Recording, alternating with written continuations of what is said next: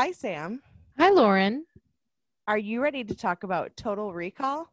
I am, because after all, we are the watchers of movies.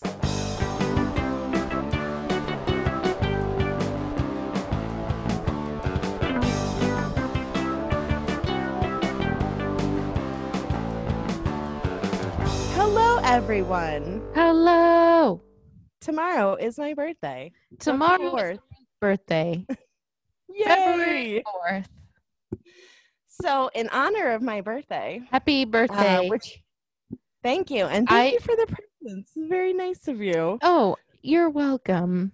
Uh, I am the first one of all of our listeners to say happy birthday, I think. Yeah, Actually, yeah, I don't know. yeah. Maybe somebody else said happy birthday to you, but everybody listening, you missed it. I got there first.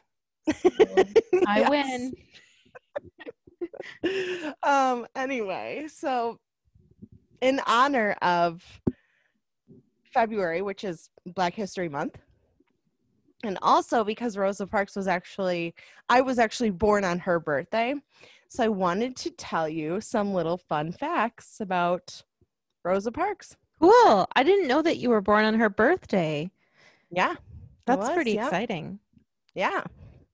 So, did you know that she was not the first African American woman to be arrested for refusing to give up her seat on a bus?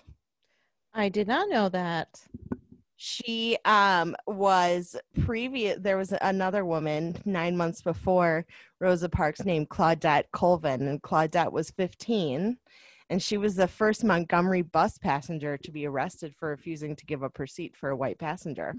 Wow, good for her. Uh 15? Mm-hmm. Yeah. How old was Rosa Parks? But she ended up like what? how old was Rosa Parks? You say? She did it. She was like 42 or 43. Wow. Yeah. So anyway, so so anyway, she was really young. She ended up having like a kid and I think at like 16 or something. So her Rosa Parks her plan to not give up her seat was a it was like a planned thing basically. It wasn't like she just decided not to do it. It was something that she had been working with um like with the NAW I think it was the NA or NAACP.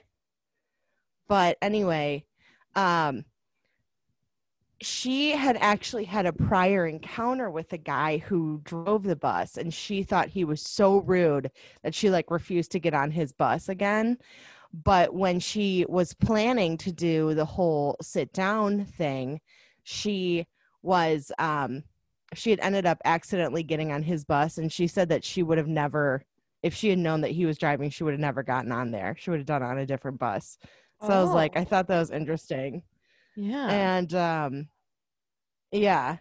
So and the um let's see what else. Yeah so the NAACP was looking for a lead plaintiff in a case to test the constitutionality of the Jim Crow law. And um she was basically chosen to do that chosen for her active civil disobedience. So let's see what else. So she wasn't actually even sitting in like a whites only section. She was actually sitting in the middle section, which is open to to blacks, only if there were no like white people that needed to sit on there. And she said that in her autobiography that she had refused to vacate her seat because um she not because she was tired physically which was kind of like the myth of the time but because she was just tired of giving in like she was like no i don't want to move and like honestly right, right righteously so why should she mm-hmm. so after she had been arrested she was jailed a second time for her role in the boycott uh, because she worked as a dispatcher arranging carpool rides for boycotters and she and 114 others were arrested. Wow. Um, yeah. She ended up losing her department store job after her arrest. And her and her her husband quit his job because he's like, because they were basically like, okay, well, you can't talk about your wife and you can't talk about the boycott. And he was like, no, fuck you guys. I'm out of here. And so they moved to Detroit. Oh wow. hmm And she, so she passed away at uh, 92 on October 24th, 2005. And she is the first woman to first woman to lie in honor at the U.S. Capitol. Oh, that's cool. Yeah. Her she received a final tribute when her body was brought to the rotunda of the US Capitol. More than 30,000 people filed past her coffin to pay their respects. Wow, that's Yeah. awesome. Yeah, that's pretty much it. Yeah, I I can't imagine having that much courage. I you know. It was such a scary time in the South for black people, like lynchings and stuff, you know. I can't scary time imagine now. You know? Yeah. It's like despite all the advances we've made, it seems like things have not changed that much. Yeah, I think it's so bizarre that somebody can look at another person and think they're less than human just because their skin is a different color. I think that's so weird. Yeah. Maybe I weird agree. isn't even a strong enough word, you know. But it's just It's I, just like unheard of for me. Like I don't uh, you know, like I I don't understand it. I don't yeah, I know. I don't get it. Yeah. So anyway, those are How cool was your day? facts. My day was good. you worked today because you I you did work yesterday. Day I took yesterday off Mhm. and I worked today and I work tomorrow and I work Mm-mm. Friday. yeah. but then I don't work Saturday or Sunday. Awesome. Yeah, no, um yeah, it was fine. It was nice and sunny today, which is cool. And we have like a winter winter weather coming, which I like. I don't like the cold. They said it's gonna be like zero degrees or something crazy, and I that I'm not a huge fan of freezing, freezing weather, but I do really like snow. Yeah, it's um it's going to be below freezing. It's going to be like I was looking today cuz I have a friend that's maybe coming up but with the weather it's probably not going to end up happening. Um Mm, first of all, like I don't I really don't want her to drive in potentially dangerous situation, you know? Like don't don't do that. We can see each other a different time. It's like just be be safe. Um Plus, I've driven in a blizzard. I drove from Detroit to Grand Rapids, and it, like, what is supposed to take two and a half hours took five. It was jeez. ridiculous. Yeah. Yeah. And then my we get home and like there's all this snow. Like I had driven the entire way, almost 5 hours. I think we stopped maybe one time, but I don't think we really stopped. I drove the entire way with my mom and my sister. Um, of course, backseat driving the entire time. And we get home and there's like all this snow like on the you know on the driveway. My mom's like, I think we might have to shovel. And I was like, I just drove your two asses five hours. I ain't doing shit. and she she goes, she's like, okay, that's fair. And I was like, yeah, seriously, come on. I think that I've earned this. Like I've been like tense for five hours. Like yeah. you know, like eh, Jeez. Yeah, it's actually like the lines in the road are like shit. I think Ugh. it's tiring to drive that much in perfect conditions. Like, so Yeah, I wouldn't want to shovel even after, like, even on a perfect sunny day. I wouldn't want to shovel after driving five hours. No, definitely not. Well, I mean, why would you? Sh- oh, I guess it could be sunny in the winter. I'm just saying it's tiring. I agree with you. Are you Well, doing and, like- something for your birthday with your parents or? Um, yeah, so tomorrow I'm going to um get Korean barbecue Ooh, at where? At M&A? at M&A, yeah. Oh, It's that really sounds tasty. fun. Yeah. I love their love it. bibimbap. Yeah, so we're going to go for Korean barbecue and then I think my mom made some like little I'm like I've been trying to reduce the amount of sugar that, that I've eat, been eating.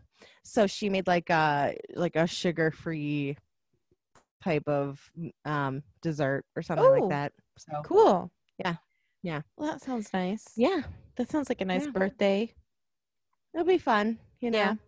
We were gonna do something on Saturday, but I don't know what's gonna happen. It's like that gif I sent you of Blanche from Golden Girls, and I was like, I was mad because no one told me I was pretty and I wasn't the center of attention. I was like, this is how I feel about this year.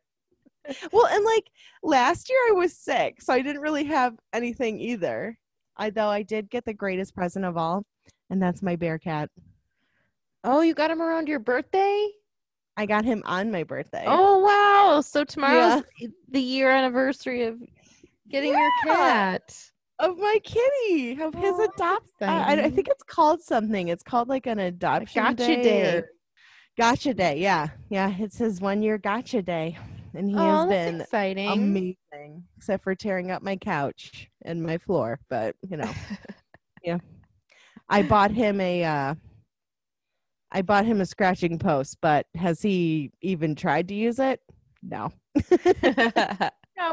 not even a little bit except i had this like catnip spray that i sprayed all over the base and so he just he licked the entire base um, but refuses to use it for its intended purpose which is not a licking post it's a scratching post that's He's that's like, uh, you know. this up for you real quick he's like nom, nom, nom. oh, that's funny. Was he in a cage when you picked him out, or were you in like a room and you got to like interact with him? No i was in a room um he was with another kitty and the other kitty was like half his size so i was like wow he's a big boy. And um i mean for our listeners out there just to like put this in perspective when sam holds him he looks like he's like half her body. Like what like five five or something? Me, I'm five three. Five three yes Yeah. he's he is a big boy he's like a good i think like he's I, I put him on a diet so i'd hope he's lost weight but he was like 16 pounds when i went to the vet so Oh my gosh. Yeah. Okay. So I was watching um Ghost Adventures and and Sam likes to call it Ghost Bros. So I've also uh used that because That's my name for it because when I used to watch it, they'd be like, "Bro, bro, something just grabbed my butt, bro," and so I called it the Ghost Bros. I, that's like, what I started "Dude, calling it. bro. Yeah, Um, ridiculous. Okay, we've got this machine set up. What's your name? Evelyn. Evelyn. Evelyn, are you here, bro? Bro, I think Evelyn's here, Bro, she just said demon, bro. bro. anyway, so bro.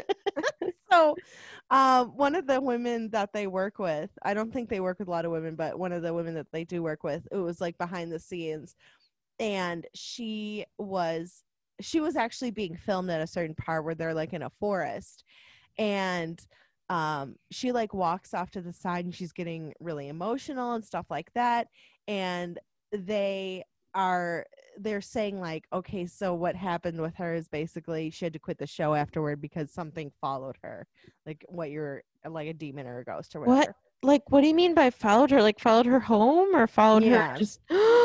yeah How do you get rid of something like that? i have no idea Did they say anything about that? nope they just said it followed her home Is she just got like a roommate now? like a haunted roommate That's yeah so messed up. I don't mess mean, with stuff I like think that. she's, she's married to one of the guys that works on it. Um, one of the like, I think one of the dudes, one of the newer guys. I don't know if you've seen the recent. I've No, I haven't seen it in like. 10 years. Oh, I've watched like I think I've watched probably easily at least 80% of Ghost Adventures. So I've, I've seen a lot of it. But um as I was watching the the show, I was, I was like when they said that they something followed her home, I came up with the little jingle for the Ghost Bros and it's it's yeah, don't fuck with demons, you don't fuck with ghosts, you don't fuck with anything that can use you as a host. that should be their theme song. Oh, that's so scary. I don't like that. Yeah. Um but you know, I mean it's I don't like it either, but I also think that it's like one of those things where if you know that you're messing with something that is supernatural and you are afraid that it might follow you, that you have to be aware that that's one of the hazards of the job, you know? Yeah, but what do you do? How do you get rid of it? Uh a priest maybe yeah, I don't like I don't know. Like I I don't honestly I don't know. I um I personally am a skeptic. So I I don't believe that demons are real. I have I'm very skeptical about spirits. I've had my own experiences that make me question. That's why I'm a skeptic. I'm not like 100% no, but I also think that there is a scientific explanation for a lot of this stuff and I think that um I think that it's also kind of a it's like okay so like i'm trying to explain how i'm trying to explain this but there was a study that was done with monkeys probably like 20 years ago or something or more and what happened was these monkeys were in a room and there was like a ladder in the room and i think there was like food on top and so what the monkeys would do they'd try to ascend the ladder but they were hit with like cold water or something when they tried to ascend the ladder. And over time as they would take older monkeys out and they would bring newer ones in is that these these older monkeys would stop the younger ones from going up the ladder even though they didn't know why they were doing it and so what i'm trying to say is that i think that as humans have grown and we have you know as our our society has developed that there are kind of like folklorian fears that we have psychological fears that are deeply embedded within ourselves that make us afraid of things like ghosts even if we don't necessarily have a lot of proof that they exist. So that's also kind of how i feel about it. Um like earlier today or when we were like you know chatting on whatever at work we were talking about the uncanny valley right? And um one something that i've read and this was like on tumblr so you know take it with a grain of salt but i also think it's a very interesting thing to think about because i don't necessarily think it's untrue is that there's something about um like there's something deeply rooted within ourselves that have grown a fear of creatures that look human but are not human. So that makes that that i guess that makes you know me wonder the person who posted this what exactly happened in our history as humankind far far back from you know whenever we first were on this planet what encounters were we having with creatures that looked human but were not human? And so we knew to inherently be afraid of them. And that's why people say that the that's why we're so affected by the uncanny valley is because we see this thing and we're like okay i understand that that's supposed to be human but it's not and i don't like it you know Yeah, yeah. Well, and we know like we're so we're perfectly aware and experts at knowing what a human being looks like. So something that's a counterfeit, we can pick out immediately and it makes us uncomfortable. yeah exactly and also humans have micro expressions that they can't capture in cgi yet their their the technology's not advanced enough Mhm. But also it's just like like i mean i always think of rogue one and even though i didn't love like rogue one there are like two different characters in there that are are cgi there's yeah. um that one dude who I- Tarkin. yeah thanks. And then there's princess leia. There's a young princess leia. Mm-hmm. and i was just like Ugh, don't do this. Just don't do this. You know like reuse old footage do anything but Well, or- it's like it's it's just socially and commonly acceptable that sorry, socially and commonly accepted that we tend to use different actors for their different stages of life. So it would have been totally fine to just use a different actor Yeah. Tarkin especially. Um in the Princess Leia thing, I think they could have just like just filmed her from behind and we'd see her bow her her bu- Yeah. buns, her hair buns, not her butt buns, but I guess we'd see those too. but anyway, like we just see her you from said behind. You're like those two. It was like so, like, we just see her from behind and that would be enough but then for tarkin just use a different actor because that actor has passed away and everybody would have been totally fine with it i don't think anybody you know maybe a small subgroup of people who just like to be naysayers would have been upset but it would have been an, wouldn't have been as egregiously bad Yeah, or Mhm. like they could have used her daughter. Carrie Fisher has a kid. You know, that would have been the perfect age for that. Like, yeah she just doesn't really look like her, but you can do a lot. why don't with they makeup. just you know they could have just used rosie o'donnell you know like they could use anybody i just i think it's it's totally an acceptable practice to use a different actor or actress to fulfill the duty at hand and it bothers me that the implication is that movie movie audiences have somehow become stupider for us to Yeah. accept this and that Yeah. bothers me more than I can prob more than I'm probably capable of putting it into words like how much it bothers me.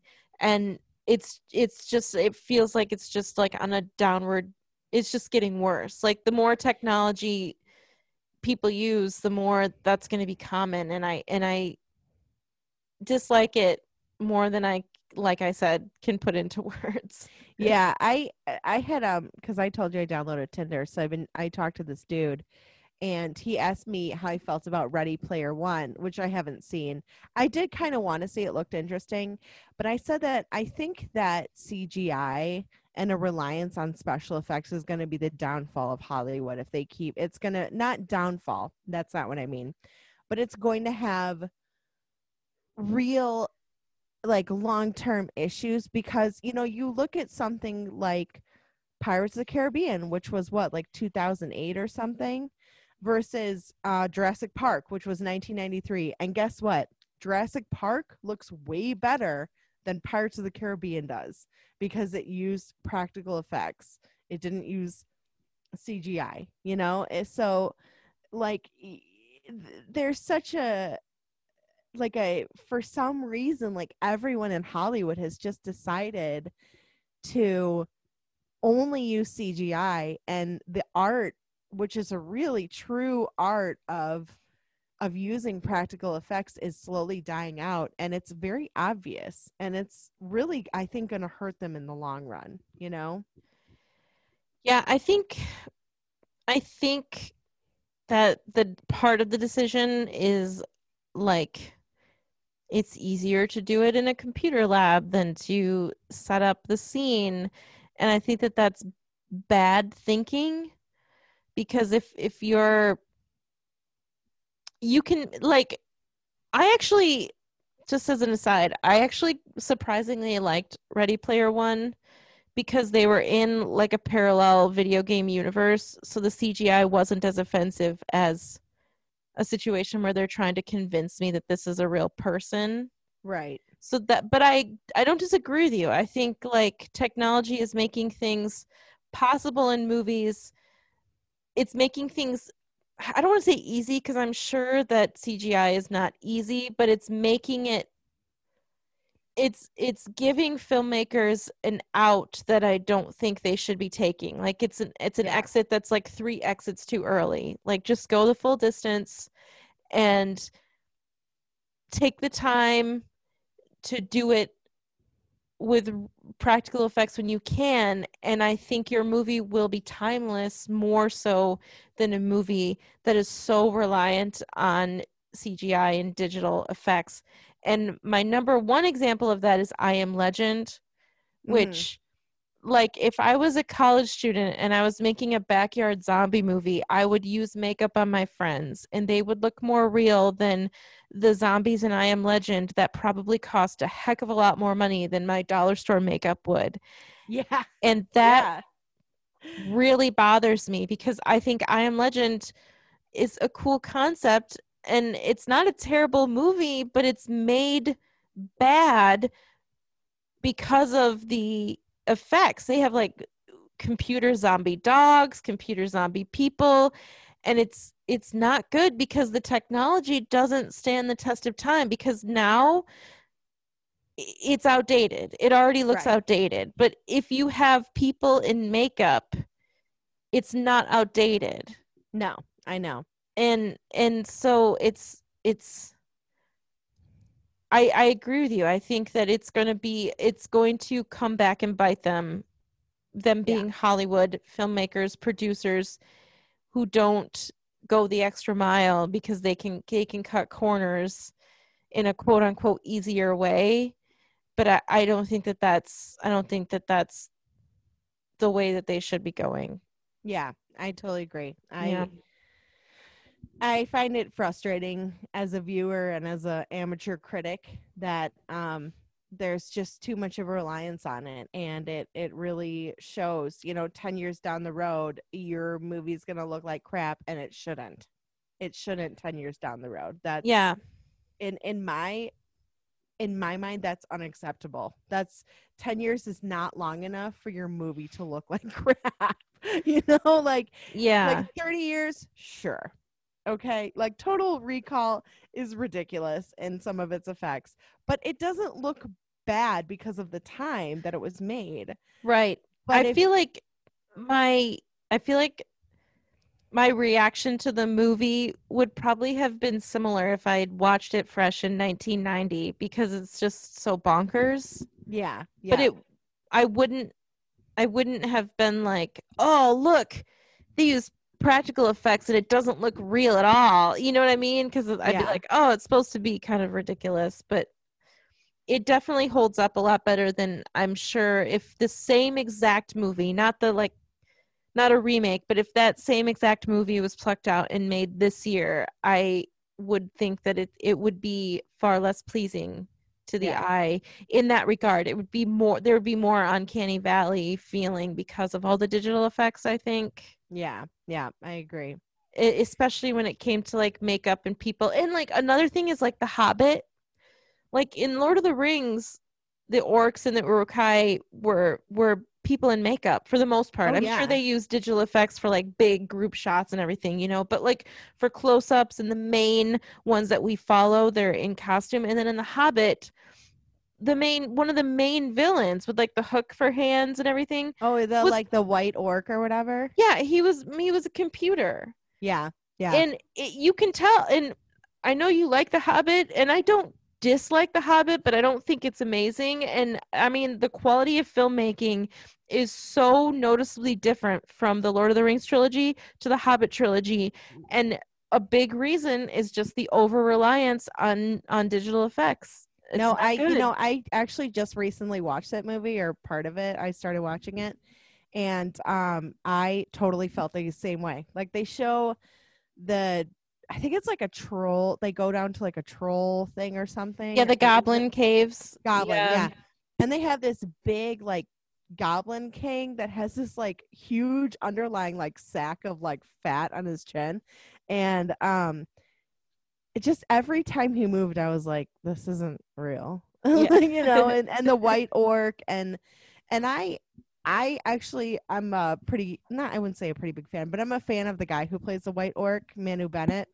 Um and i was excited that he was going to be in the movie but then he was cgi so i was like okay. You know like yeah yeah. I mean not that he like you know i mean i'm a fan of him because i think he's attractive like Oh. obviously he wouldn't have been attractive as the orc but you know or mean- would he eh, or orc would he he was in the show spartacus and he played i think his character's name was crixus or something And I- Sporadicus. Sporadicus, and I loved him. And and then I never saw the rest of the show. like I, well, the the lead actor died, Andy Whitfield, and Oh, he, like, yeah. he was he was my Spartacus, and I didn't want to. After that, I was like, I can't. I really liked him as an actor, and I was like, I didn't. I didn't want to finish it. Just Isn't the point of Spartacus is that everyone was Spartacus? Like they all claimed to be Spartacus. Spartacus. there's there's an episode of Community where they do um like a United Nations thing, uh, not a United Nations, a um, fuck, what is it? Um, what's that like fake United Nations thing? You know what I'm talking about? Model UN. Yes, thank you. Model UN. I knew. So they do like a Model UN. And I think I told you about one of the parts, but I'm just going to include this in here because it's funny. But um, one of the characters, Troy, is given the country of Georgia, but he keeps going like, he's like, "We're from Georgia, y'all." like, they're like, "No, you're from the country of Georgia," and he's like, "Excuse me, I will talk how I want to talk now. Would you please mind your p's and q's?" And, like, but anyway, there's there's like a scene, like part of a scene where someone farts, and everyone like, and they're like, it's like a whole big mess, but everyone's like, I, they're like, they stand up and they're like, I farted, and, and, and Jeff, like the main guy, is like. No, guys, this isn't a Spartacus thing. Like, I really am telling you that I farted, but they they all keep standing up and going, "I farted," and then like someone else is like, "No, I farted," and like That's pretty good. That's pretty good. it's pretty great. It's Yeah. just, I mean, I've I've plugged that show a lot, but it's one of my favorites. You know, yeah. Yeah. So Well, thank you for sharing your song. I'm really Yes, glad. no It problem. was very creative. We went off on a tangent that was very fun, but you don't fuck with demons. You don't fuck with ghosts. You don't fuck with anything that Mickey has a host. Make you host. it's good advice. That's good advice. Yeah. I think so too. Anyway, So shall we talk about the movie? we should talk about the movie. This was Okay. a recommended recommendation from our friend, our mutual friend Samantha, Mm-hmm. Yep. And, And we had watched it together. Um, you and her I- did.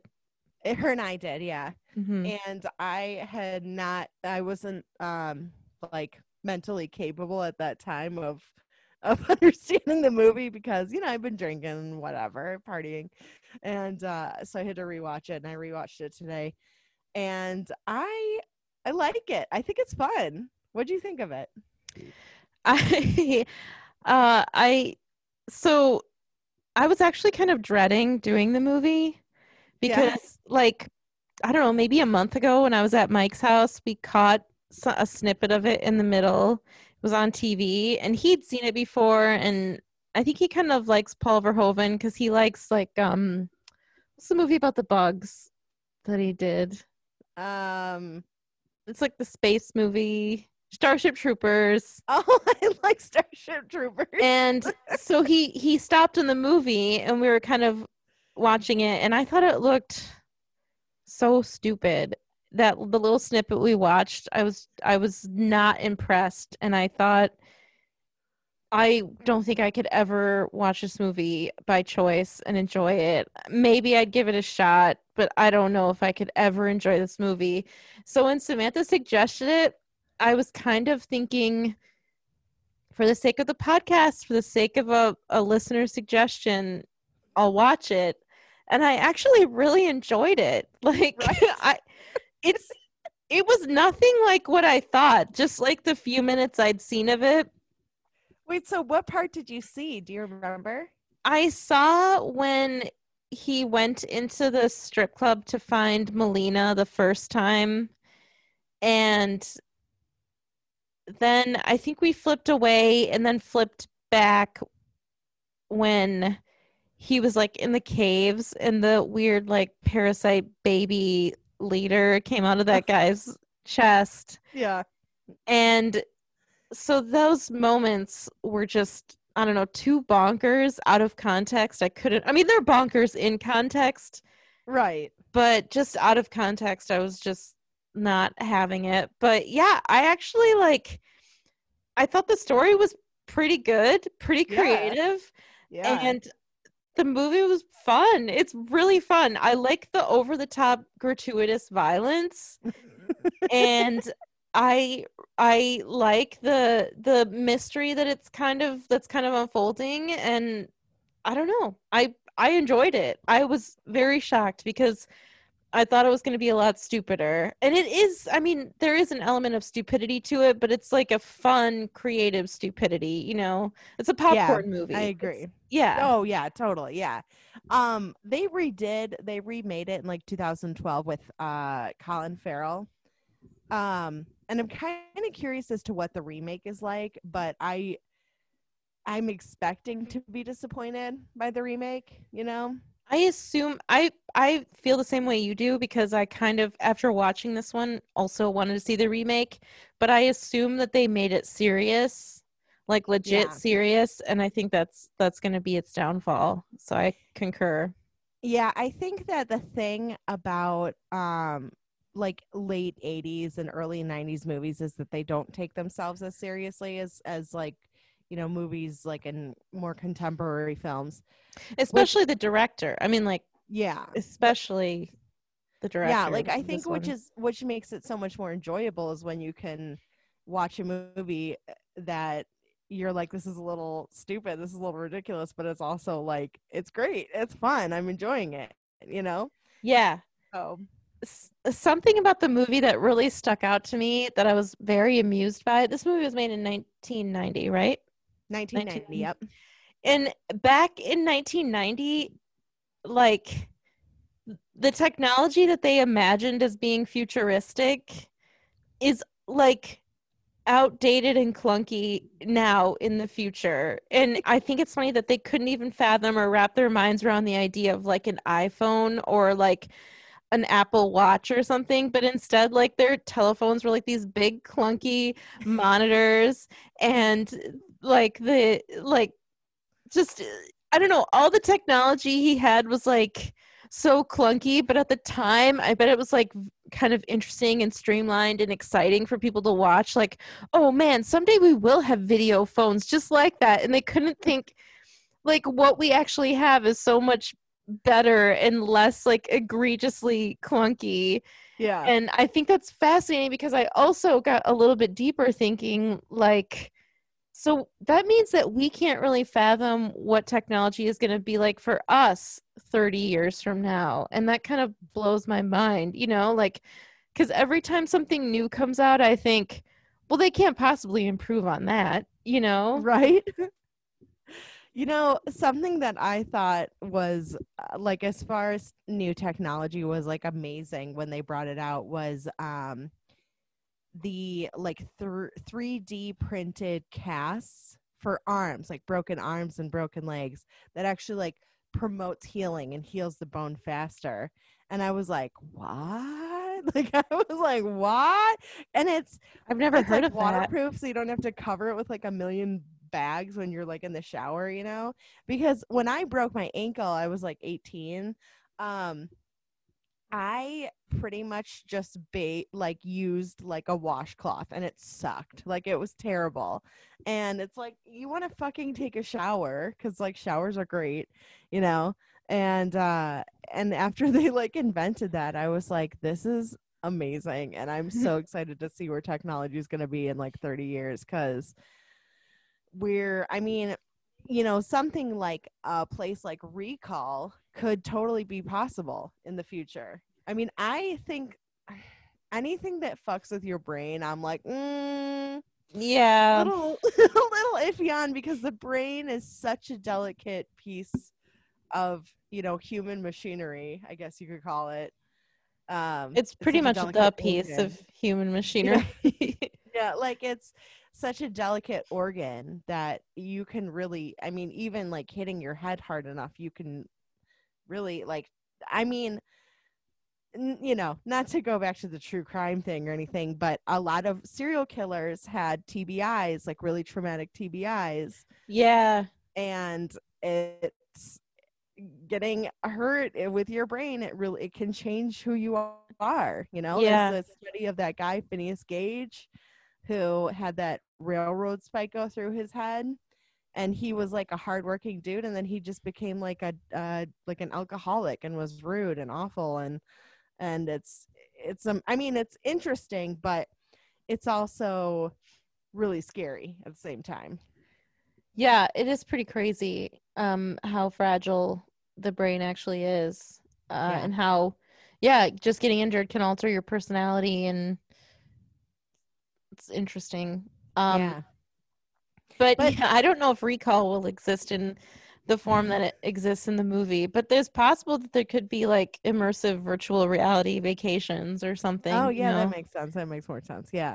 Um so one of the things Samantha wanted us to do was to discuss the actual plot and like tell cuz she was um she's like I need someone to explain the plot to me. so so uh, basically the plot is is that this guy goes to this recall place and he wants a trip to Mars as a secret agent, but as it turns out, he is actually a secret agent, and this recall thing brings back all those suppressed memories. Yeah, like the recall is like if you can't afford to go on vacation, Yeah, you can go in and they'll like implant something in your brain that's like very realistic memories so you think it's happened so you have all these like wonderful memories of this vacation right. but prior to going to recall he he has these recurring dreams about being on mars with this brunette woman and his real wife played by sharon stone keeps like trying to talk him out because he's like let's go to mars. I want to go to mars. And she's like no i don't like mars. Let's do anything else you know? She's like trying to talk him out of mars. And so he that's why yeah that's why he decides to go to the recall place to i guess to like get that take care of that nip it in the bud you know? Yeah, yeah. Um, so he is originally was known as Hauser and was working for a guy named Cohagen, but after he learned about that huge alien artifact which would bring oxygen to the planet, he had his what, what did he have his uh oh he switched sides and he erased his own memory. Right?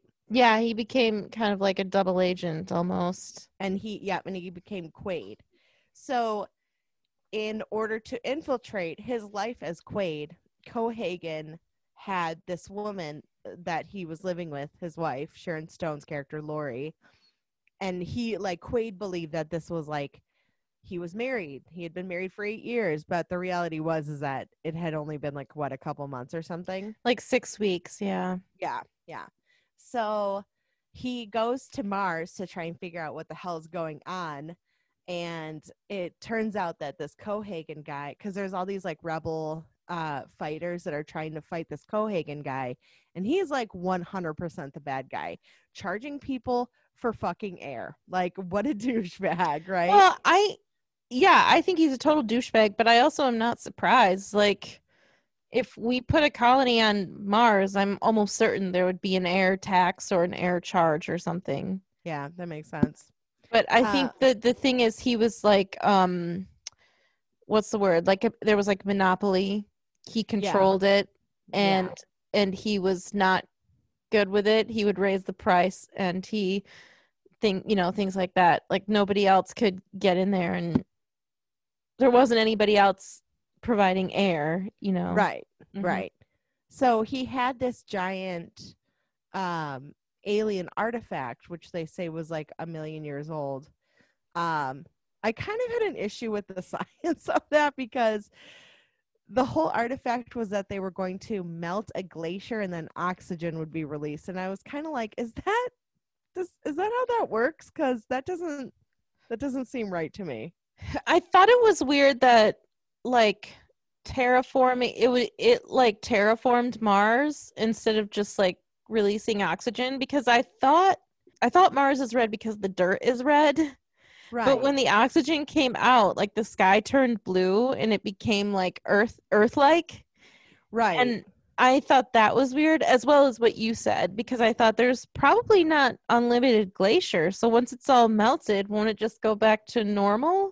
Yeah, I don't like uh, that doesn't seem right to me. But anyway, apparently I wasn't bothered by it because the movie is so bonkers. Like it's about a colony on Mars and like if you get exposed to the Martian elements, your face like explodes and your eyeballs pop out of your head and if you get exposed for a shorter time, you become a mutant and like a little a mutant guy came out of another guy's chest. So I mean, the technology of some alien creating a terraforming machine really wasn't forefront on my mind, but I I understand what you're saying and I don't disagree with you. Like if you Right. think too hard about the science, it's it's kind of it's kind of weak. But I appreciate that they just followed through and explained the made up science, you know. Yeah, you know, I mean, it is sci-fi, so it is. I was- I was thinking as I watched it, I I was like, well, this movie is way easier to follow than Tenet, and this movie is almost as bonkers as a of a concept. But I feel like I'm 100% on board with the whole thing. You know, like I, you know. So anyway, Well, and they actually explain stuff, unlike what you said about Tenet. That sounds like they didn't explain anything. yeah, Uh, so then basically what happens is um uh Quaid and Melina they go and they start this this uh, alien technology. And that's the story, right? yeah, and then Mars, More or less. and then everybody can get oxygen. Yep, yep. Yeah. Yeah. And um yeah, I thought I don't know, I I think it's interesting. I like that something that I thought I did think I might get tricked at the end and it would end up being a dream, which I thought would be kind of creative. Um, but I also like that it wasn't a dream because so Quaid gets put into this machine. And there's this like the movie is so over the top. So Quaid gets put into this machine and he starts having like some sort of embolism or whatever, and he's freaking out. Embolism. Yeah, and he's freaking out because his past repressed memories of being a spy are interacting with the program that they're trying to just like implant into him that would just be like a fake memory of him being a spy on Mars and like saving the day and getting the girl. Like it, it was all supposed to be just like this fake memory but since he'd actually been Mars been to Mars and sort of lived that life it was like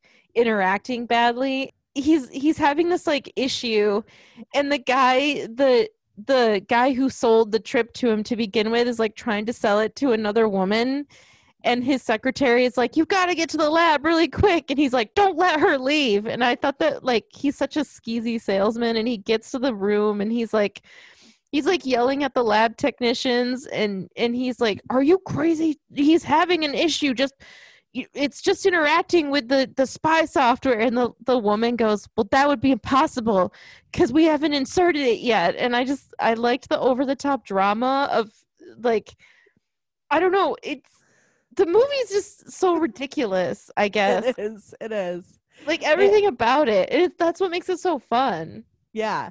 No, it is I I mean again, I'm I love um I love those kind of movies. Like I, I'm a big fan of the like, you know, late 80s, early 90s, as I said before. Um, so from the moment that they introduced that salesman, I was like, this guy, this, there's something off with this guy. Like I was like, there's something sleazy about him. But I actually really I wanted to talk about um so his dreams about Mars, about Quaid's dreams about Mars. I thought it was weird that he almost had like a kind of clairvoyant dream about suffocating in the in Mars atmosphere because I don't think that was something that happened before he became Quaid, you know? right Um mm-hmm. and it also makes me wonder too if he will eventually revert back to his old self because he's not Quaid, he's Hauser. yeah they said he could get total recall so that's kind of like a threat i guess yeah Yeah. Yeah, that would be I didn't think about that. Yeah, that would be a that would have been an interesting sequel, but I'm you know, I mean sometimes when they make sequels it's like, ugh, you know. Yeah, mean- I kind of liked. I like it as like its own, like a standalone, no sequels. Yeah, like Winter's Tale from uh the Snow White and the Huntsman, Winter's Tale, the second one. You thought the first one was bad? Girl, you don't even know.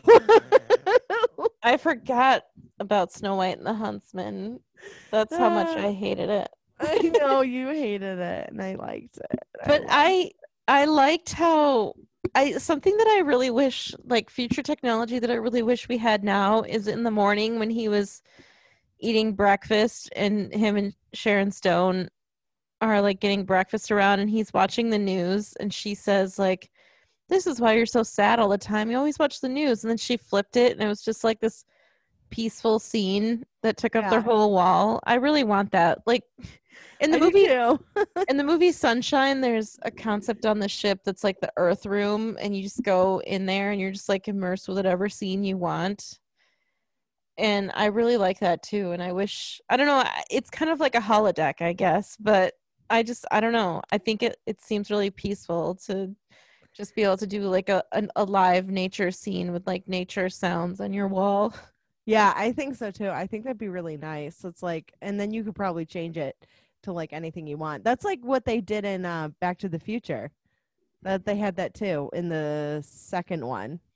Oh, like- it's been yeah. a really long time. I don't I don't remember that. Oh, oh man, I love Back to the Future. That's probably my that's probably my favorite sci-fi trilogy. Honestly, Oh wow. yeah, yeah, I really like it. It's a very specific category, though. I'm trying to think. I don't know if I have a sci-fi trilogy. I'd have to think about it. I don't know. I like I like Alien. Uh, is that Oh, Alien's good. trilogy? Yeah. yeah. Um. So anyway, uh, what else was I trying to say? Oh, something else that I thought was like I think the problem like when I initially saw this movie with Mike, something that really bothers me and I I I think it's a lot of it is intentional. They want it to make you uncomfortable, but a lot of it is sometimes a lot of it is me thinking that maybe it makes me more uncomfortable than even the filmmakers intend. And it's like sometimes futuristic things in movies like that like make me really uncomfortable and creeped out. And like the shape of the vehicles the shape of the taxis made me i just it just i just it made me feel like it's kind of like creepy almost. And like in the movie 12 monkeys they have the, these like futuristic shots and there's this weird technology that i don't like and and like i've seen bits of the movie brazil and that kind of has like a creepy unsettling futuristic aspect to it. And so i was afraid that that total recall was going to be like two hours of just like futuristic visuals that made me uncomfortable more than the filmmaker intended but it didn't really bother me. But within like the confines of the movie it didn't but it's still kind of like i don't know unsettling like the the taxi drivers whose faces like oh, talked Oh, the in Johnny- weird yeah the Johnny johnny Cab or cabs. Yeah, like their faces were really weird. I don't know. Do you know what i'm saying about that? Yeah. Well, I think that's like kind of. Is it like crossing the uncanny valley type? Thing? may it probably is did you ever see did you, you watch pushing daisies didn't you Yeah. like there was an episode with like a vehicle that would like light on fire or something do you remember that like a futuristic Oh car yeah, it was like it was run by like dandelions or something like and that. the shape of like- that car like made me so uncomfortable i can't explain it like i don't even like the idea i like pushing daisies is a really cute show but the idea of watching that episode again makes me really uncomfortable because the car was so off-putting and it's that same feeling whenever i see something weird and futuristic but like pseudo futuristic i'm not talking about like space travel serious movie oscar contender type futuristic. I'm talking like total recall type of futuristic. Right, right. Huh, that's interesting. I never like I never really thought of that before. I can't explain it. I don't I've never I've sort of briefly mentioned it to Mike cuz we watched um Oh, after we watched 12 Monkeys, I sort of explained it to him and he and he seemed to understand what I was getting at. But um I really haven't talked about it to too many people to see if if other people feel the same way as me. But I was expecting to feel that way during Total Recall and I I didn't quite I didn't really, you know. Yeah, I kind of I kind of get what you mean. Um to me the cars just kind of look like DeLoreans a little bit, like an off-brand DeLorean. Um speaking of Back to the Future. Um, Right. but uh yeah, I I guess like okay, so that makes me think of when I was younger, I would have a reoccurring dream um before I would get sick. It was always like right before I would get like it was usually like vomiting, like I would be I'd be throwing up.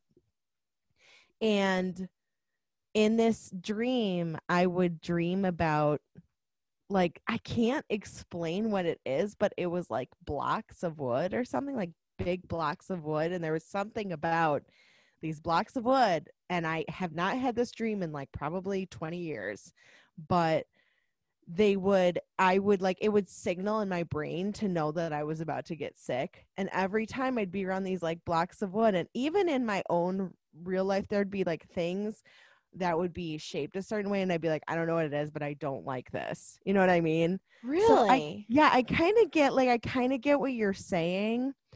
Um it was always like fire and like blocks of wood. Like I don't I don't know how to like explain it other than that it was like cubes, cubes like of wood. Like I don't that's it. That's all I can explain because I don't I don't even know myself what it was. But there was it was like a very like vague, almost abstract kind of dream. That's fascinating. I Yeah. that's yeah, that's interesting. Yeah. I also Hmm. don't like Jack in the Boxes, Yeah. like the toy, yeah. I think they're scary. You and Buddy the Elf. I can handle I can handle ghosts, but fucking Jack in the Boxes, hell no. yeah. No, like I'll be playing with one and I'm opening it up, but my face is like five feet away from it. I'm like, "Dur, dur, dur, dur, dur, dur." How often are you playing with a Jack in the I'm trying to think of the last time I even saw one in person. I can't. I think it was probably like a toy store. but it's like the same idea where I'm like, no, but I don't Yeah. like this. So So yeah, the Yeah. Johnny Cab faces were very like very creepy. weird. Yeah. And I think that was definitely intentional. Like obviously it was intentional. And I think you're right about the uncanny valley thing. I think that it's just unrealistic not just the um the Johnny Cab drivers, but I mean just like futuristic technology in general. That's a good way of describing it in this sort of vein of movie. And uh and something else about like the there's some aspects of the movie that kind of like were unsettling. Um the scene where he like pulls the the bug it's not a bug it's like the tracking device out of his nose. I actually had to look away from because it was like changing the shape of his nose and it was really grossing me out and i looked away from it because i thought it was so gross. And mike i texted mike something about the movie and he texted me back did you see the part where arnold schwarzenegger gets a covid test and that made me laugh out loud yeah, like eh, first of all, okay. First of all, like this thing is like the size of like a bouncy ball. And like yeah and then he like opens it up and there's like a bullet. It looks like a bullet in there. And um I'm like, what kind of scientist implants such a large piece of technology in someone's brain? Like, no wonder it fucked him up. I mean, jeez. like how do you even get it in let alone like i don't know yeah like i thought that was really weird like it's it's like like for you know this movie is supposed to be set in like 2080 so for like how futuristic this movie is like 60 years in the future who in like i want to i want to talk to the person who 30 years ago was like so the bug that we're implanting in this guy's brain is going to be like a hundred times the size of what it should be know? yeah I yeah mean, like you, it should be nanotechnology. It should be like very tiny, you know? And instead, he's like, I mean, you're right. Like his entire face changed. And I notice a lot of 80s and 90s movies uh, use, um, it almost looks like like claymation or something yeah Mhm. yeah to because i noticed that in um in the movie evil dead if they use like a lot of claymation with that now i am just gonna be say this and to all those those fans of sam raimi out there i cannot for the life of me understand why people like his movies because i think they're all garbage i I do did- think I did think Army of Darkness was kind of fun, but everything else I've been like, you know, Spider Man, those were okay. But I think his movie, yeah, like Mike and I watched Army of Darkness. That's the one where he's like in the medieval era, I right? think so yeah. And And, he- like all the skeletons. Yeah, Mike and I watched that one and I thought it was fun, but I also uh, kind of agree with you that I'm not sure why they exploded like they do, like why he exploded the way he did and why he's such a cult favorite because I I think Army of Darkness is similar quality to Total Recall but not quite as elegant, which I think is really I mean uh, that I'm not even saying Total Recall is elegant, but it, it it's just like a, a more cohesive and uh easier to swallow movie, you know? yeah, yeah. No, I I really, you know, it's there's there's movies out there that I really like and I'm sure other people don't like. So um You know, I Winter's mean- Tale. winter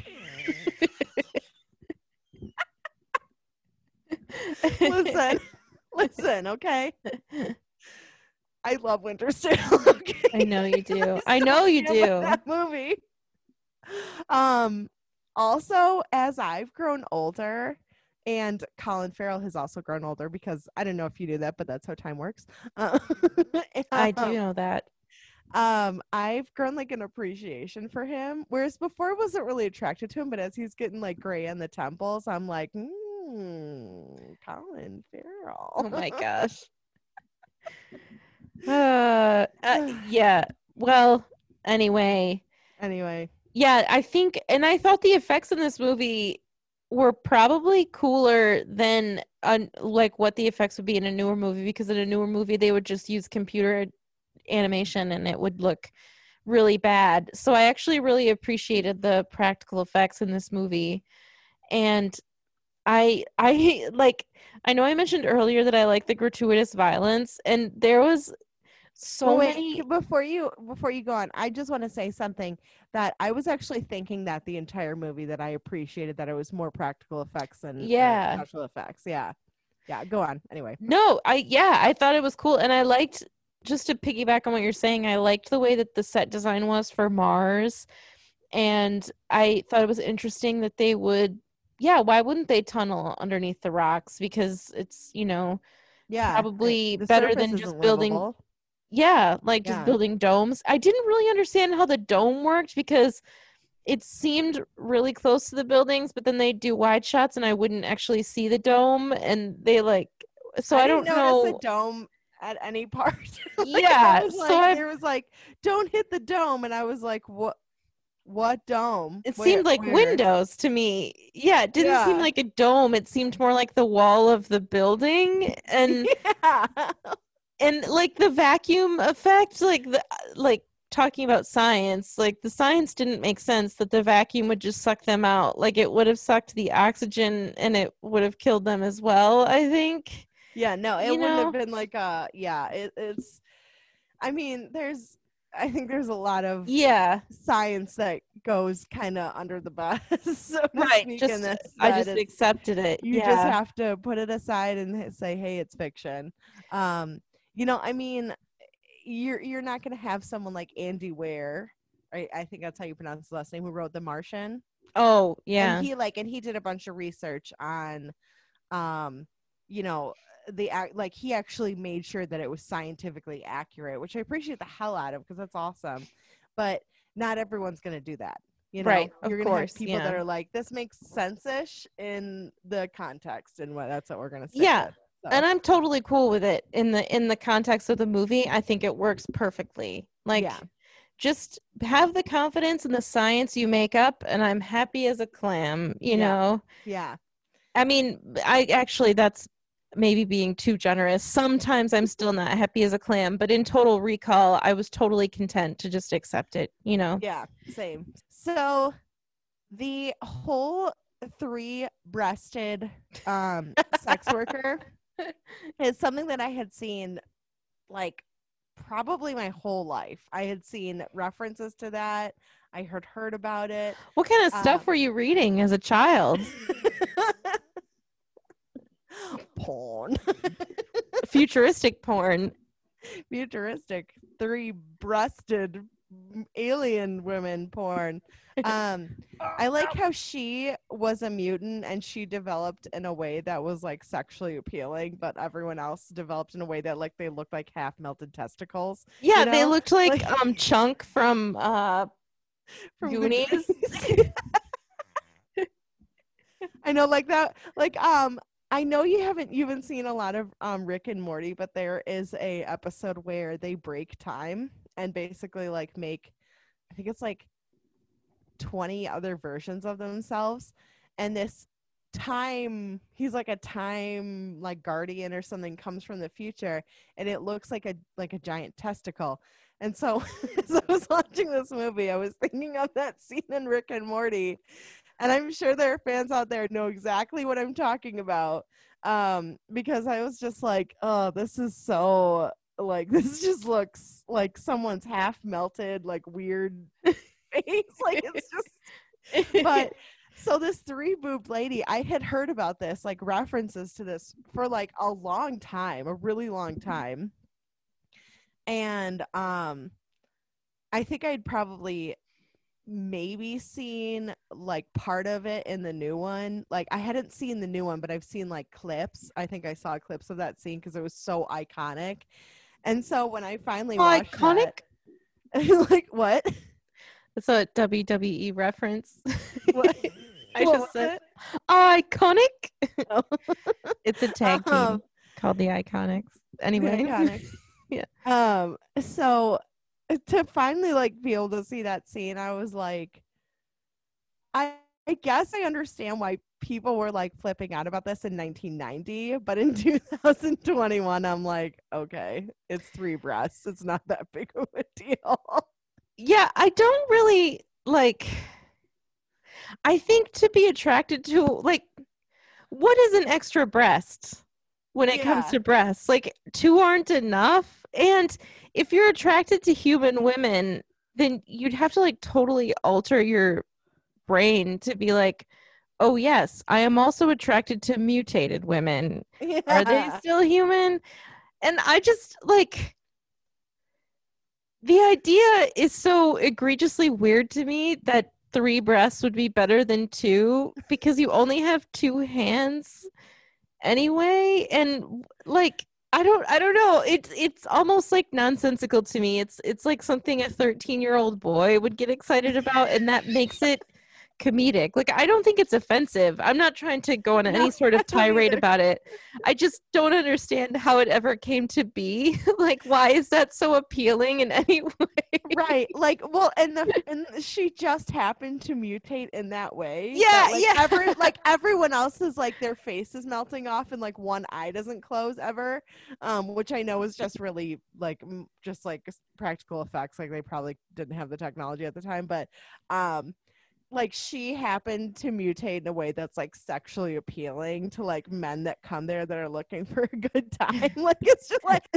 like it's like what how like how did this woman and i would consider her lucky compared to the other people that were mutated She sure did flaunt it too. Like, she couldn't resist like Oh, showing yeah. them off.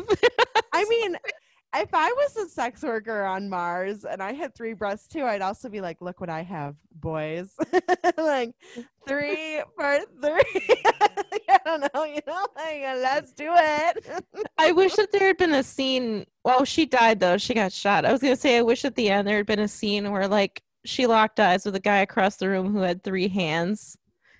That would've been a Yes, good- that would have been It hilarious been a yeah. happy ending. Um. oh man yeah. I, I just think it's so ridiculous, you know. I know. It's like, I mean, I enjoy it. I think it's funny. Yeah, I thought it was funny too. funny. and I like when the the Benny the cab driver is is like he said something to her about like oh wow let me come back to you later and she said like oh you're doing pretty good with two hands I don't remember what he said no I'm messing it up but I I, thought it was a funny line Like, he said something like, "Oh, too bad I don't have three hands" or something, and she said, "Oh, well, you're doing fine with two. yeah something. Yeah, yeah." But then he had that weird, like, folded alien, like hand. yeah thing, the mutated arm which, like, so I okay, so like let's talk about Benny for a second while we're we're Let's talk about Ben, baby. Let's, Let's talk, talk about, about Benny. Anyway, uh, anyway, so Benny is a mutant, considered to be a mutant because he has that one like weird, like alien, slightly skeletal arm, which was like kind of slimy, and I was like, yeah, it was like it was like a like insectoid alien type or something. yeah, you and it looked like it was like almost skeletal, like the the like muscles and like the you know flesh wasn't there. yeah, and he had it like folded in his which i could imagine is could be really uncomfortable after a while but so he's a mutant so he was affected by all these things that cohaagen has been you know really rallying towards because he doesn't care who he screws over cohaagen yeah. So like the lack of oxygen, like since you had The- to pay for oxygen, the lack of oxygen was was what caused like the bad domes and like the lack of oxygen is what was causing these mutations. or it was the radiation I thought he said like weak domes or something. Oh, maybe. Oh, but that makes sense though. Yeah, like radiation the and the dome was too weak or something. um i think it's from the radiation that, Okay. um that that's how they develop these mutations because i think that they were like regular non-mutated humans Right. not that like i'm trying to be like all like inclusive but in this case it's fictional so i think it's okay Yeah. um, and the radiation changed their bodies. So if Benny had been a person that had a normal, a regular human hand, and all of a sudden he has this weird alien hand, and it was because of Cohaagen and how much he doesn't care about anyone but himself, clearly, including his fish, which, by the way, I was very upset that he killed his fish. I didn't like that scene. That was particularly weird and disturbing to like, me. I was like, you're, why? Anyway, um, yeah. so I don't understand why Benny would be on his side. What is he benefiting from being on Cohaagen's side? Yeah, I thought that was a weird twist as well that he was like working Cohaagen's side the whole time and basically they came in and shot what's his name like Kaito or Kauto or whatever the leader Uh, of the rebellion Kauto Kuado Kuado Quado, I think. Yeah. and they like yeah i didn't really i didn't really get that because i agree with you like he was he was a mutant so why why go against him Yeah. Yeah. I don't I don't know either. Um, did you know that Dean Norris was in this? yeah i, I did i did because when I, I think when mike and i saw it i looked at the cast list and saw him but i don't remember who he played and i don't think i recognized him I didn't either. He played Tony. I don't know who, but yeah, I didn't recognize him at all. Um, yeah, I thought that was very strange that Benny would have suddenly been on his side or on Cohaagen's side when Cohaagen really essentially screwed him over. I mean, you know, um, it's like, uh, like just bizarre to me. Like I don't.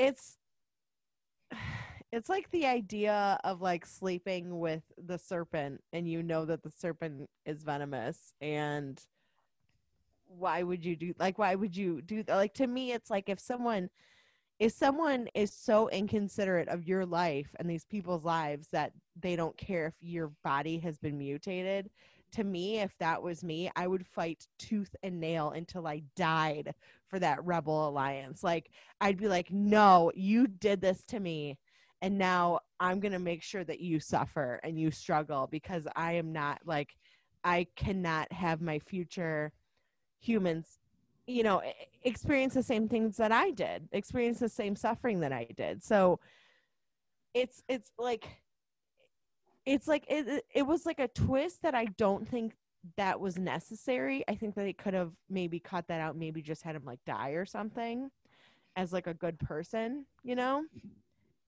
Yeah, because they could have they could have had them get found in some other way, especially since they seem to find them with these like drilling these big drilling machines. So I don't know why they couldn't just like drill all around the rock until they found the hideout. Yeah. You know? I don't know either. It's, Yeah. Uh, I also think his mutation seemed a little bit his seemed kind of like the three boobs where it was like why do you get like this weird alien arm yeah. you know And where does it stop? yeah yeah know, I don't, like- yeah that's a good question as well i don't i don't know Like, they never showed Yeah, like doesn't it? But the mutation of- going? The- how far does that arm go uh he can join the skeleton war. the mutation of Kawato, I thought was probably the one point in the movie where I was, if ever I was going to say this movie is dumb, it would be Kawato. and thankfully, he was in it so briefly that it didn't give me, it didn't ruin the whole movie for me, but. I did not care for any, not one single bit of Kawato. I didn't care for the weird, like the actor's name. I looked him up. Marshall Bell, who played George, who was the host for Kawato or something. Like he kind of made like weird, like noises when Kawato was coming out of his stomach, and then he was just kind of like, They were like sex noises. "Yes, I'm, I'm glad you said that because I was gonna say that, but then I didn't." Um, but yeah, they were like, th- like I was, because the first time I watched it, I was like, "What the?" Fu-? I'm like, "Is he?" I, the first time I saw it, for the the small amount I remember, I thought he was like maybe masturbating. Like I was Oh, like, I no, was like, "Is I- he?" Oh my god! Like just his sounds and like what he was doing, I was like, "This is not the right time for this." the thing is, he saw the woman with three breasts. and that was just too yeah i didn't like the noises and then when he turned around like the visual was very off-putting and i didn't like the way kawato talked. I didn't like george's face because he was just kind of like catatonic while kawato was talking. And then kawato got shot in the head like very violently and it was just in the way he was talking the it was just bad. Like i hated that brief part of the movie. I wish that they would have done something different. Well, and also, so this guy with his like shirt on looks like a slim dude, and then all of a sudden, this Quado guy is like released or whatever. I don't even know, and it's like his body expand, like his torso expands like almost twice the size. and I was like, so does so does he have like shirts for days that Quado's like, hey man, I need to just breathe for a bit, or just you know, like what, you know? it yeah, that's a good question. Like, does Kawato look? You know those like faces that people can put on their trees, so it looks like their tree is like a wizard. Like, is that what his abs look like when Kawato doesn't come out? like right. So And if they were gonna do that, I would have rather had um like hit like the actor wear like a fat suit or something. So it looks like he was like a bigger guy, so that when Quado, ooh, Quado, when Quado came out, you're like, oh, okay. So, but I like, but the fact that they didn't like show him coming out either was kind like it. It was very. No, I I agree. It was very bizarre, and also, so Quado's like, hold my hands, Yeah.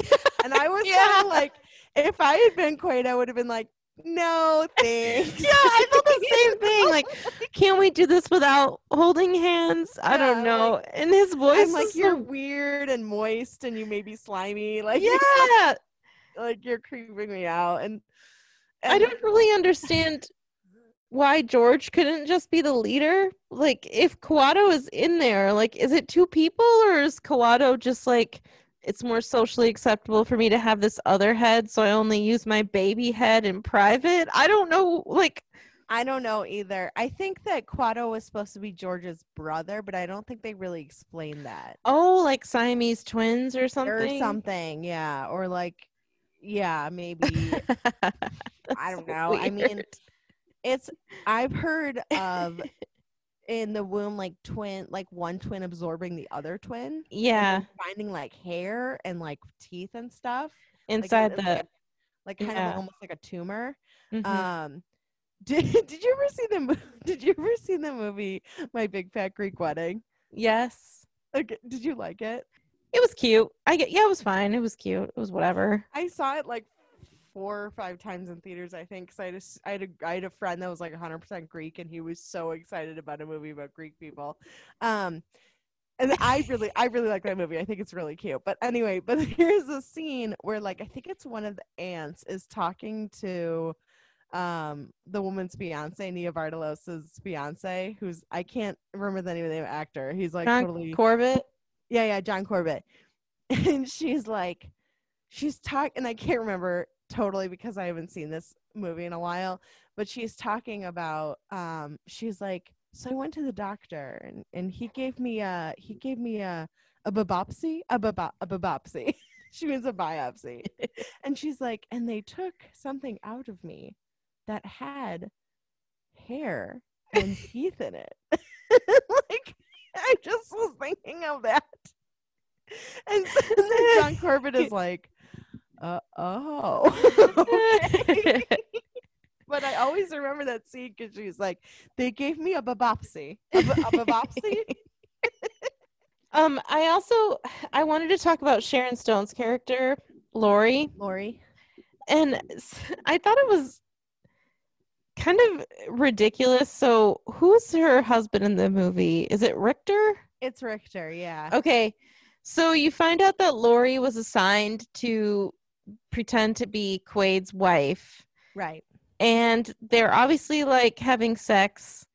And in the movie, you find out that Richter and her are actually, I don't know if they're dating in real life or married in real life, I'm not sure, but his like associate when they're chasing after Quaid made a comment, and Richter was like, Are you saying that Lori enjoyed having sex with Quaid? And his partner was like, No, I bet she hated it. And I thought that that was like, like I don't know what kind of universe you would live in where your part you tell your partner like yeah go pretend to be married to this person for X amount of time like it, it's ridiculous to me. What did you think? I don't I don't know. um i don't think i'd ever be comfortable setting my spouse out to be like go and pretend like you're in love with this person um but like you're married to me. But also i was i thought that lori and richter being married in general was like like it felt really like forced. Like it didn't because- yeah they didn't look like a, a match. Like they like No. Sharon Stone and whoever you know like Richter you uh, know michael like michael ironside is the actor. Yeah they didn't really look like a, a couple that I would believe No, I not not even a little bit. Like that's the thing is that he's like my so Michael Ironside. I don't I don't think he's necessarily like a, an unattractive man or anything like that. But um, like the there's kind of like a disparity between them because she's so beautiful and she's young and he's like a little bit of like an older guy and he's like balding and he just always looks like he's angry, you know? yeah it just they didn't they didn't match yeah, it- and he that's like why was kinda walked up to her and like kissed her and I was like, Are you supposed to be doing that? what I mean? Like I was I was like and she just like kissed him back and I was like, Oh, I guess so. But I I felt like it, it like it almost seemed like and I almost would have preferred this more if they had been like like he had kissed her because he felt like he could or something rather than him being you know what I mean? Like that would have made more sense to me if he was like a creep over him being like oh this is my spouse. I was like where did you meet? Like where like where where like I'm totally digging on Michael Ironside for his looks and I feel kind of bad. It's like I don't see her being with him because she's like he's such a sweet sensitive man. I see her being with him because she's like he got money and he got power and I'm all about that life. You know what I mean? Yeah, I liked when um, the guy and Sharon Stone and Lori came to the hotel on Mars and tried to convince uh, Quaid that he was still within the dream at Total Recall. Yeah. And I thought that was really cool because that's when I started thinking, like, oh, what if this all ends up being a dream? That would be kind of fascinating. and but I like that Quaid sees the sweat going down the guy's face, Yeah. and so that's how he knows. And I thought that was a really creative way to show, you know, because I I how else would you get out of that pickle? You know, like how do you show Right. that it's not actually recall that it is actually happening and i liked that just that bead of sweat i thought that was cool and i like that um lori came and was trying to convince him and it, it was i don't know i thought that was really interesting and then No, I liked it too. I think um I think it's a very subtle way of showing like what's going on. And also um so I don't know so I have a question about um about something. Let, let me say this other thing. Uh it- seems to me like there'd be no reason for him to disbelieve her because he in his mind they've been married for 8 years even though you know she did try and kill him but he could be like i mean the mind again such a delicate organ that you can convince anyone i mean you can convince people of things that didn't even happen like there are like social experiments where someone approaches someone and they're like oh my god hey how are you? And they're like how have you been since i saw you at so and so's party? And they're like i don't remember you. And it's like how can you forget me? We were drinking martinis all night. We were like talking about you know like astrophysics. Like we had a great time. And the person's like maybe i'm forgetting this person. And so they're like Yeah. yeah okay i remember you. And and it like it never happened um and i could see why quaid might start you know he's like okay yeah okay right you're this is probably a dream i'm just dreaming but then you know the beat of sweat makes him realize oh shit they're lying to me yeah um, but I did want to ask you did you notice when they were in the beginning? So he goes to his job and he's like drilling. And i like that he has a job that like can show they can show off his muscles. Like his job is literally breaking rocks but they're like wear this short sleeves and we're gonna show your muscles. I was thinking that too because you could see like the muscles like vibrating. like, yeah. like- and like and then his like friend w- that works with him is like the total opposite. Like he's like a like a chunkier guy. Like yeah did you notice that when he talks to his friend and i didn't notice this the first time i saw this movie but he's talking to his friend and he goes oh have you heard of this recall thing? And and his friend is like oh don't do that you know um this guy I know like did it and he practically had a lobotomy. And and uh, after quaid starts drilling again the guy's like staring at him like he and very intently for like several seconds. Did you notice that? I didn't notice that no I noticed that the second time because um and then when you find out that he's actually one of the bad guys, I was like, "Oh, no wonder he was like staring so intently at him because he was making sure that he didn't remember, you know, what yeah. Yeah. oh that's interesting. No i didn't catch that. Yeah. but i did think i did like that i did like that there were people in his life that were there to like make sure he stayed in line but they were Mhm. disguised as like his wife and his work buddy i thought that was interesting He was being Truman showed. yeah yeah show. yeah. Yeah. let's talk about melina because i think that's interesting i like i liked when he was getting put into the recall machine and the the the lab guy was like do you like your women demure sleazy or something else and he's like sleazy and then he goes demure and so i thought that i thought that was funny but anyway and then melina is like a prostitute now and Right. I thought it was weird that she's a prostitute on Mars where there's mutants and lots of futuristic technology, but she didn't believe him when he said he didn't remember her. Like in that society, I'd feel like, oh crap, did they put a chip in your brain? But instead, she was just like, whatever, you don't remember me? Yeah, right. And I was like, why would that be the weirdest thing you've ever heard?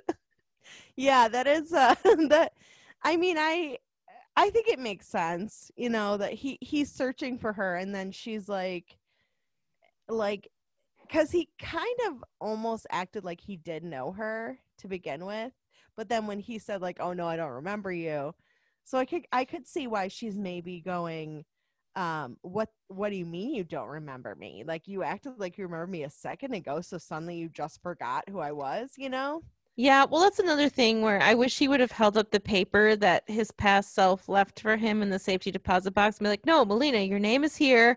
I had a message from myself saying that I wouldn't remember. Like, but instead he was just like, I don't remember you. I don't remember you. And he just kept like, like not telling her all the info. And I, I like couldn't figure hmm. out why she was so dead set on not believing him when look around you melina you're on mars right now like yeah well but you know i mean mars is their normal so you have mars to is their normal yeah Yeah. i mean you know like us having um like space stations and and the ro- you know revolving or um um rotating no um orbiting Yes, thank you. yes,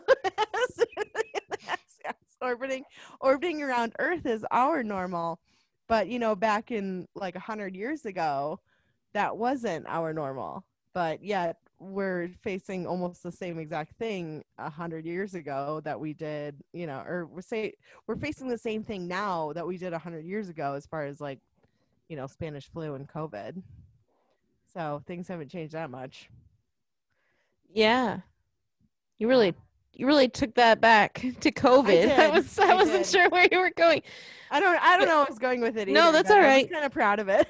no i i appreciate what i your point makes sense you know like Yeah. their their normal was mars and yeah i just thought it was interesting but then at the end cohaagen tried to make it look like quaid knew what was going on almost and and Yeah. like hauser set it up so they would put the implant back in quaid and hauser would come back and and they tried to get Melina as well. And like the movie hinged on a lot of like perfect timing, which was comical to me. Like they're in the, the recall machines at the end and things seem to be starting, but they were able to to like get out in time to not be altered. yeah, yeah. And then at the end end when they get sucked out into the atmosphere and they start like their faces start expanding and their eyes start popping out of their head like once the oxygen came they go back to normal so they're not permanently disfigured. But i'm like Yeah. how long were those other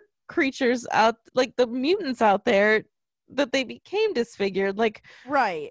where's the well, cutoff I- line where you're like dead or you're just disfigured or you'll go back to normal? Like it's just like lucky that they went back to normal. I mean, it, I think it's you know, it's it's just kind of like that's just a movie, you know. That's a classic movie trope. Um, I, I uh, and- but like the, so like the scene where she's being strapped into the recall machine, and Cohaagen's like. You're gonna be subservient and kind, whatever, like a woman should be.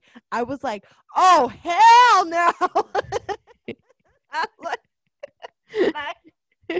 and if I hadn't had a flat screen TV that was breakable by me throwing a pillow at it, I would have thrown a pillow at it. what kind of pillows do you have um, I have the kind that you use on a bed mostly. tv You know breaking what? pillows Honestly, I probably wouldn't have even hit the TV because my throw is so bad that I'm always about five feet off. sure sure yeah i also like Not kidding though. Like I will, I will go to throw something in the trash and it will be like right below me, and I'll somehow miss. I'm like, how, how did I miss that? How? How did I miss that? i like when that happens because it seems so like impossible like i can't miss oh i missed I know, right? Oh man.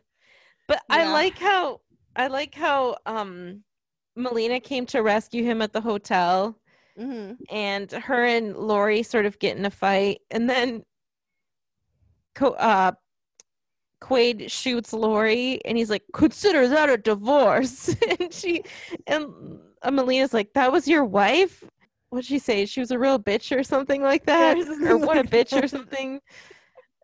I don't know. I just think I think this movie is like catchphrasy in the funniest ways, and it's ridiculous and over the top in the funniest ways. And it's actually like the plot I thought was fun and creative and I didn't mind it. I really liked the skeleton, like the machines were they they were like um like metal detectors, but they showed the skeleton. Yeah, I thought that was cool too. And I liked how seamless it was that he walked through and then walked out and it was like pretty immediate. And then there was like a dog behind him, so you see the dog skeleton and then when he broke through the screens when he was being chased, I liked that. I thought that was really cool. Everything they they do this i know they do this a lot in action films but every like every pane of glass is always like so breakable. Like it's it's like but in reality like someone would probably bounce off of a pane of glass initially like their first attempt you know like they wouldn't break through it. They'd be like oh shit i didn't realize that glass doesn't actually break that easily you Yeah. know? Yeah, no, because it's like in that in the movie there were so many things going through glass and windows and so many people going it was ridiculous and so many crotch shots like Lori kicked him in the crotch like a dozen times when they were fighting in her apartment. I know. and he like just like I was like he must be wearing a cup because he just walked that off. Like he was like, it's fine. I know I got kicked in the balls, but I'm okay. And I'm like, pretty sure you'd be in like excruciating pain there because I know that that shit hurts. You know? Yeah, yeah, even females getting kicked in the crotch it's Oh, yeah. painful. I mean, it's not like and that often we're not going to be, you know, like crippled with pain by it, but it doesn't feel good. you know? Yeah, I just any it was it's just it's over the top and it's fun. Yeah, it's fun. Yeah. Would you recommend the movie? I would. And it, I am no one's more shocked than me. I thought I was going to hate it, but I really liked it and I would totally recommend it. Watch Yeah. it, get a snack, have fun. It's totally worth it. How about you? I totally agree. I think it's fun. Um, I'm curious about how they would do the uh, how they do the new one. Um, if I find it, I might watch it. Same here. I watch it Same. tonight. Who knows? Yeah. Uh, but yeah, I mean, I like Arnold Schwarzenegger. I like, as I've said, I like the old the '90s action stars. I think that they're fun. They're it's it's a fun movie and it's a good movie to watch if you're not you know you're not really you're interested in something actiony but nothing that's too serious you know um it's good i think it, it's you know it's on netflix as of uh february 2021 so hmm if you want to watch it go check it out Yeah, give it a shot. yeah And- so Thank you to Samantha again for the recommendation. Two thumbs up, very fun.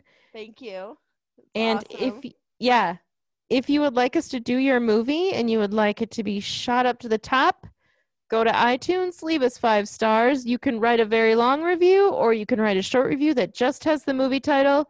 But if you give us five stars, put a movie in your review, we will prioritize that one and it will go it will come very soon.